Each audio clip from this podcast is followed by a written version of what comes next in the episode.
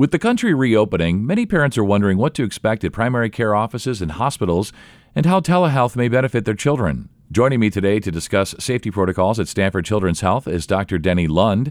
He's the Elizabeth Wood Dunlevie Professor, Chief Medical Officer and Professor of Surgery at Lucile Packard Children's Hospital, Stanford, and the Associate Dean of the Faculty for Pediatrics and Obstetrics, Stanford University School of Medicine. Also joining me is Dr. Grace Lee, Associate Chief Medical Officer for Practice Innovation, professor of pediatrics at Stanford University School of Medicine, and a pediatric infectious diseases physician. This special podcast is brought to you by Stanford Children's Health. I'm Scott Webb. So, doctors, thanks so much for joining me today. I'm going to start with you today, Dr. Lund. How have you and your team been evolving care for your patients during the pandemic? What's been happening as far as well visits and in person visits during this interesting period?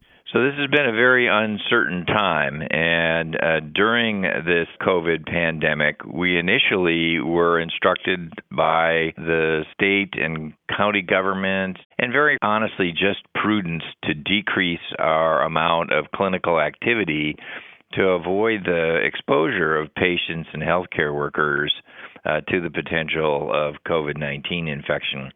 So we started a process actually of decreasing in person visits and in person what we consider elective care fairly drastically. Although I do want to say there's really no elective care in children. Uh, we don't do, you know, elective plastic surgery, uh, cosmetic surgery in children, things like that. Uh, and the things that can be put off safely, like maybe a little bit of a wait to get a vaccination, although vaccination should not be put off indefinitely, uh, was something that we we backed away from. That led to about a 60% decrease in the amount of surgical care that we were providing in the hospital. We continued to do all kinds of urgent and emergent operations, but things that could be scheduled or delayed safely without adversely impacting a child's outcome were delayed. Clearly, things have changed now, and we're in the process of now trying to ramp up again. In the meantime, we've done all kinds of work around making sure that we have enough protective personal equipment or PPE uh, for our healthcare givers and for patients. And we've also been able to ramp up the amount of testing uh, that we can do not only for, for patients and for healthcare workers because that's important to uh, allow patients to understand that the hospitals a safe place to be. So, after about six weeks of re- reduced medical capacity, we've now started ramping back up inpatient visits. One of the things that we did in the in the meantime, and it's probably one of the good things that will come out of the COVID 19 pandemic is that we've really implemented uh, telehealth very actively. And we've gone from doing about 25 or 30 telehealth visits a day in our system to doing over 800 uh, a day. And patients have actually found that to be quite reassuring. They can see their doctors, they can see their doctor's face, and they can get the care they need uh, without having to come long distances or come and be exposed to people in the hospital. So we want to continue to keep that uh, telehealth part of healthcare going strong in in the future. Uh, but in the meantime, it's now necessary to bring up some of the in person visits again. And we're doing that really with a careful eye on making sure that our uh, healthcare workers have plenty of PPE, our families have PPE, and testing as needed. So, Dr. Lee, as offices open back up, how can a parent not worry about those in person visits? What are the current safety protocols? Just to reiterate what Dr. Lund mentioned, Stanford Children's Health does provide all critical services and all essential services for our patients.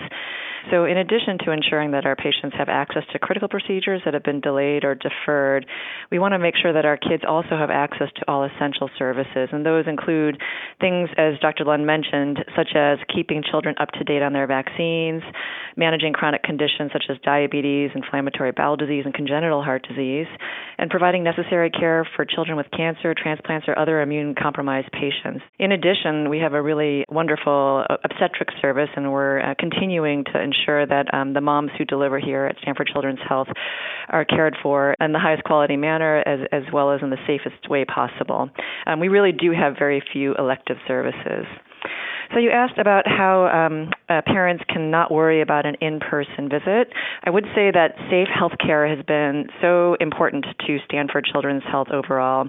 From very early on, we've implemented protocols to ensure the safety of our patients, our families, our providers, and our staff. Just a few examples of how we keep our facilities safe. Uh, we do routine symptom screening of all patients and family members before coming in, and routine symptom screening of all healthcare providers and staff working in our facilities. We've had visitor restrictions in place in order to ensure that we're, um, you know, minimizing exposure to um, individuals, both for our families and uh, patients, as well as our providers and staff.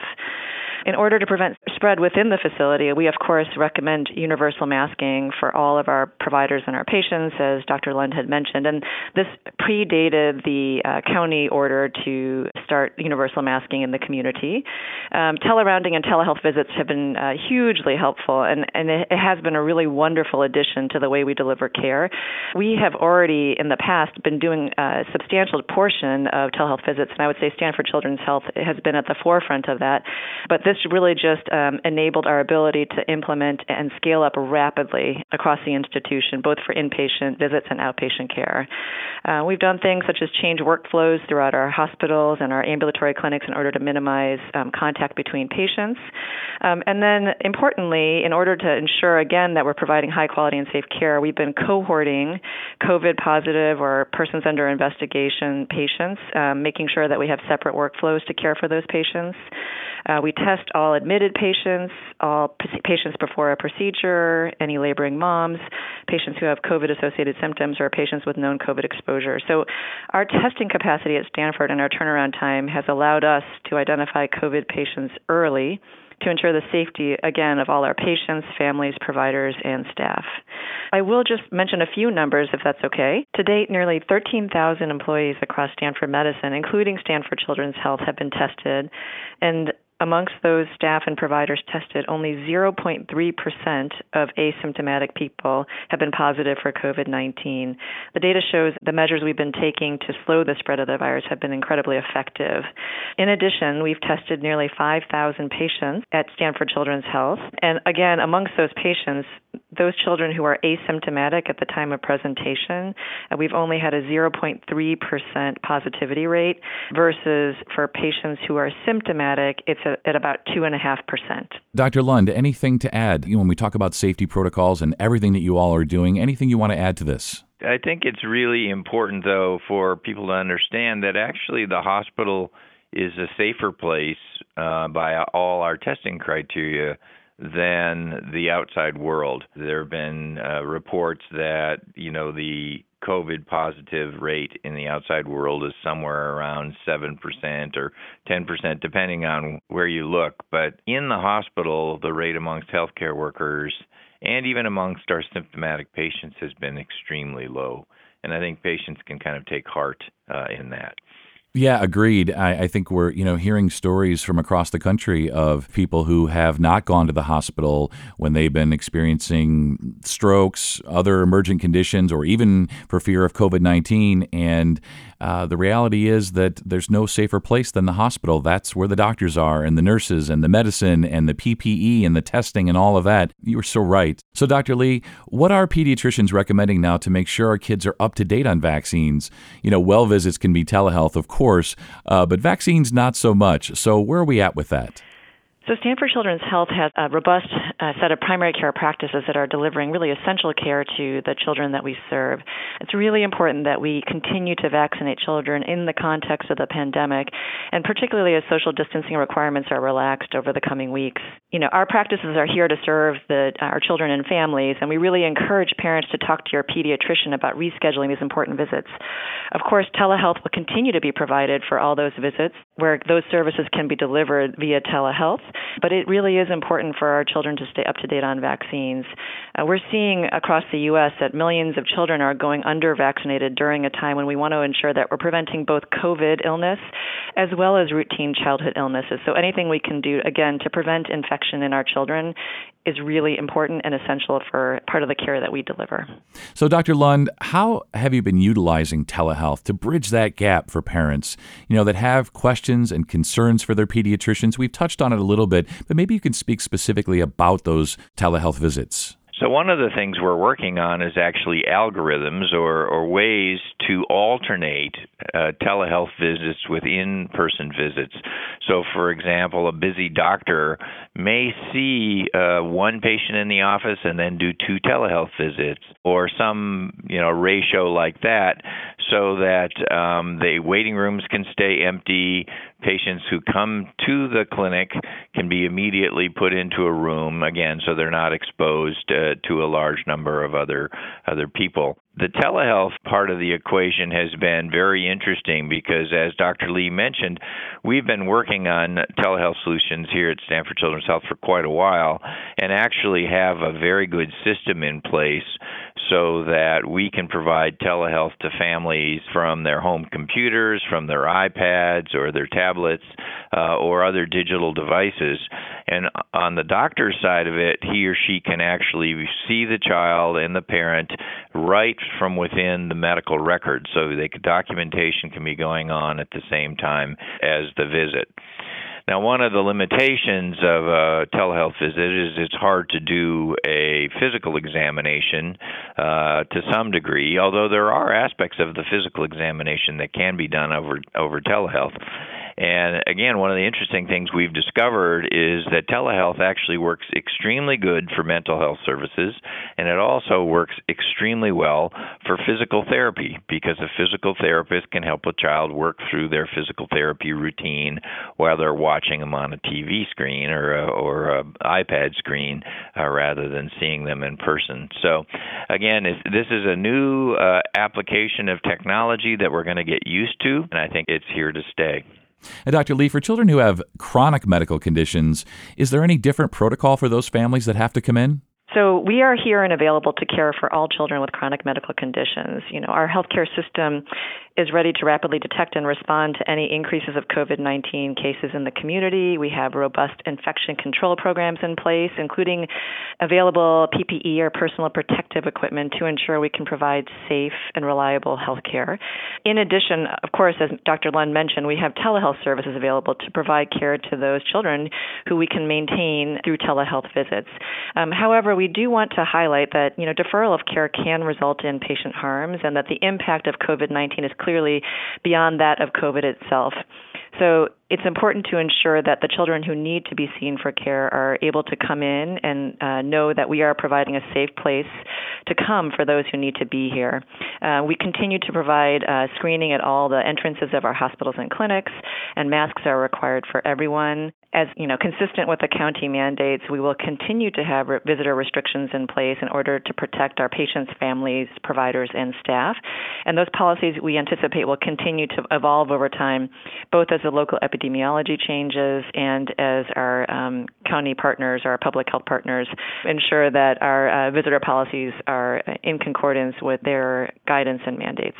Scott, one other thing I might add is that there are a number of chronic patients, chronic care patients, who come back to the hospital on some kind of a regular cadence just to be checked.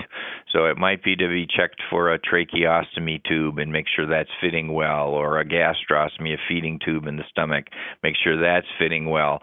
And a lot of those checks actually can be done remotely. And we've again had some examples of situations where telehealth actually saves parents very significant travel time to come to the hospital for a regular routine check uh, that can be done safely by telehealth. But as Dr. Lee mentioned, what we don't want to do is have parents feel that care should be delayed. If they're concerned and they think their child needs to be seen, uh, it's perfectly safe to bring them to the hospital or the clinic to be seen, and we encourage that.